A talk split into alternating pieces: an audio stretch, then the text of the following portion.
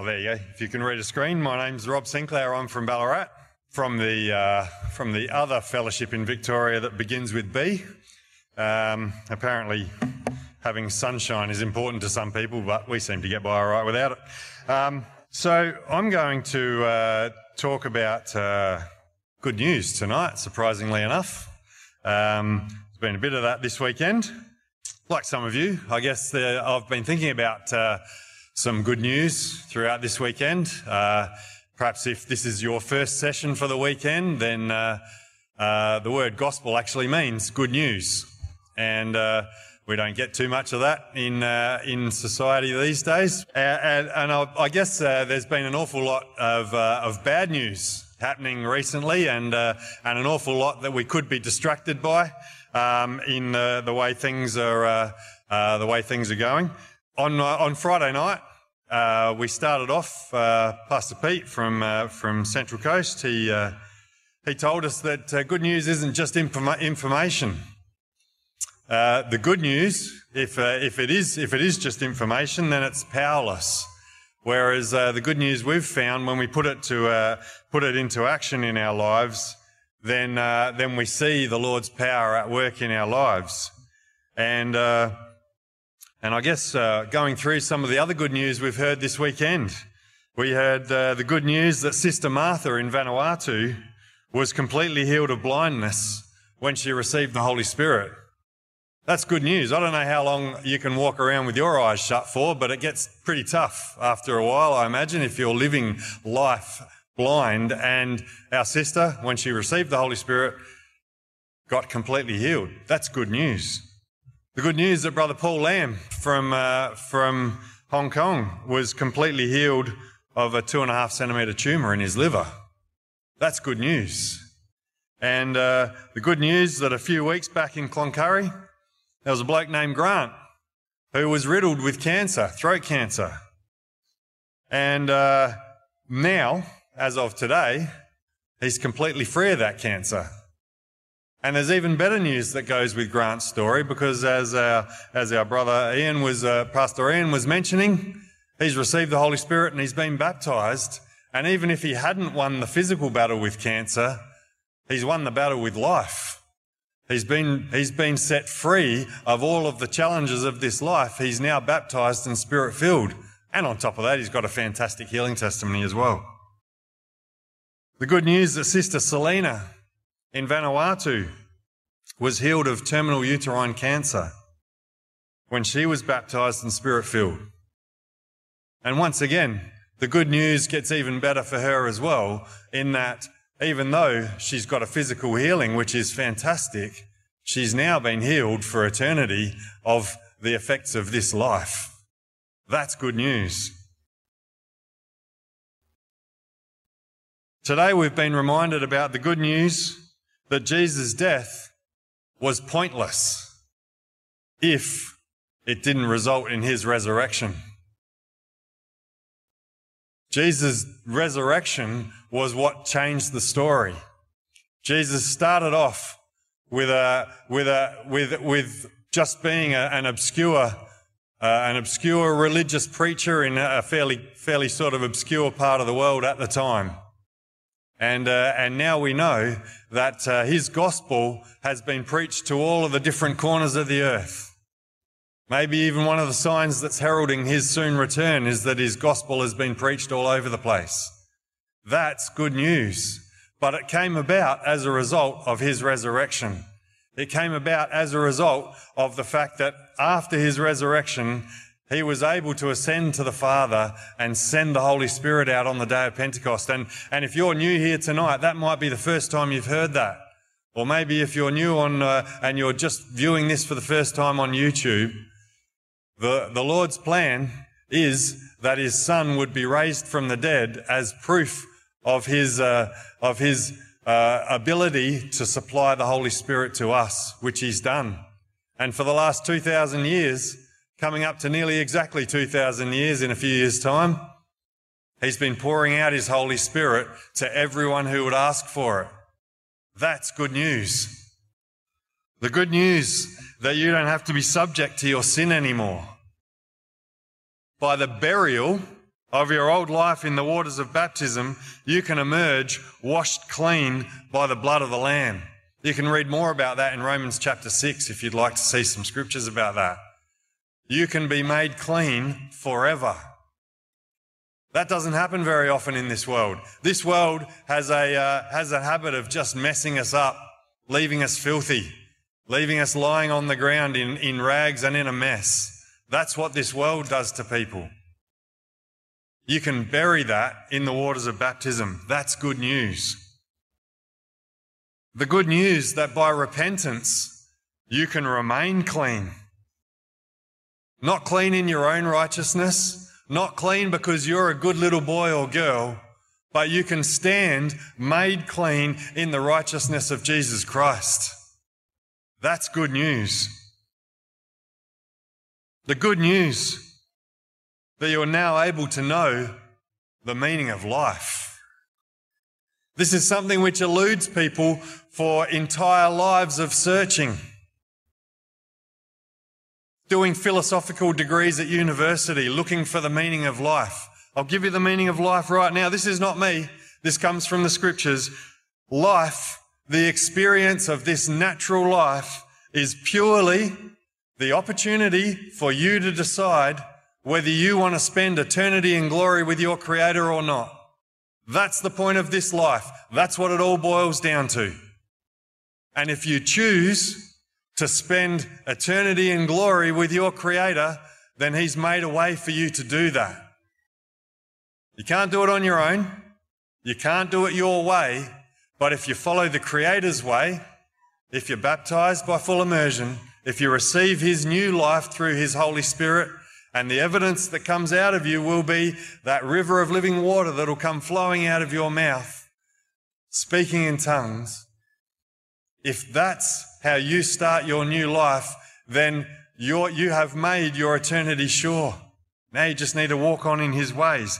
But when you know the meaning of life, that's good news, because you can share that with other people who are struggling with what the meaning of life is.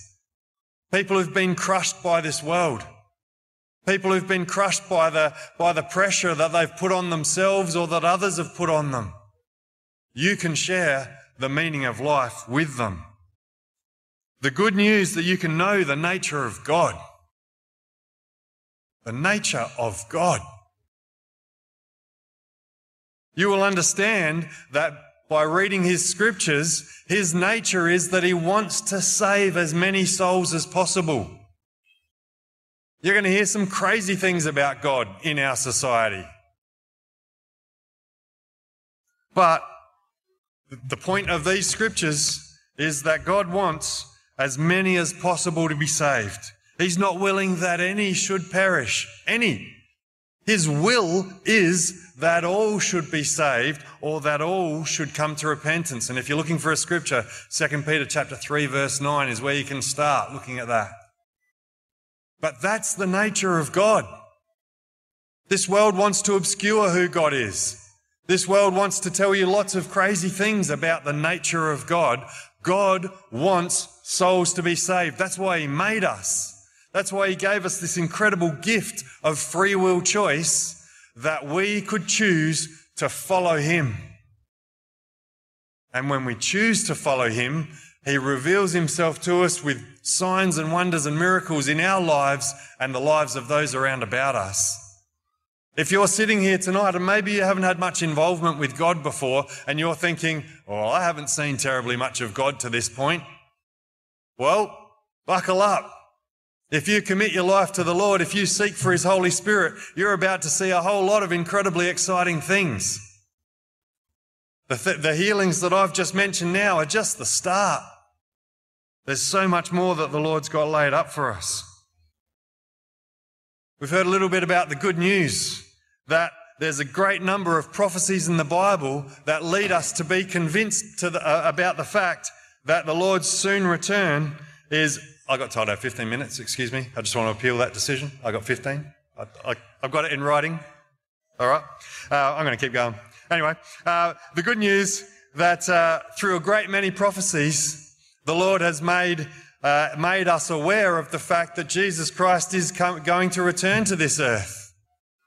Now, uh, there's been a couple of uh, the points that have been made tonight where we're talking about the brink, and usually when we're talking about on the brink, we're on the brink of a cliff, we're on the brink of catastrophe, we're on the brink of an apocalypse, we're on the brink of the greatest good news that's ever happened to this world. We are on the brink of the Lord Jesus Christ's return. That's what we're on the brink of. Now, unfortunately, for the world, that's going to mean that there's a fairly horrific event that's probably going to take place to start off with. But we've got the answer right now. That's good news. And perhaps uh, I'm talking now to those who've, uh, who are already baptised, Spirit-filled, walking on, a, a secure member in our fellowship. But if you go away from this weekend and you're not overflowing with good news, then you're wasting your time.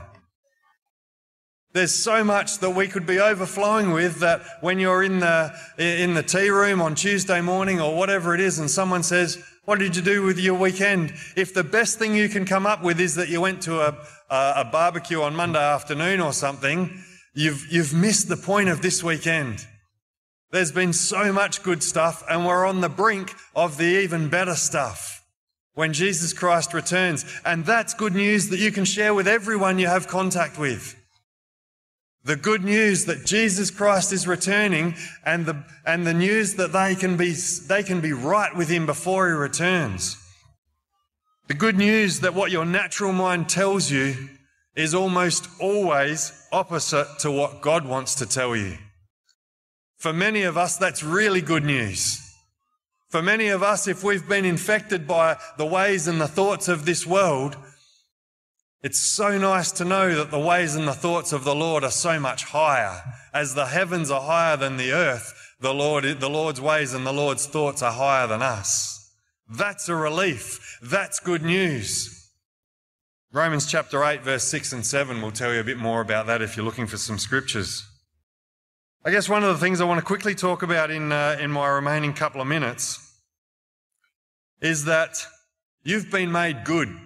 If you've been baptised and Spirit-filled, you've been made good by the righteousness of Jesus. Not your own, thankfully. Not your own, but by Jesus Christ, you've been made good. What's more, you've been made new. And you know what that makes you? That makes you, as a group, the good news, right? You guys are the good news. You are the gospel. You are the embodiment of the gospel.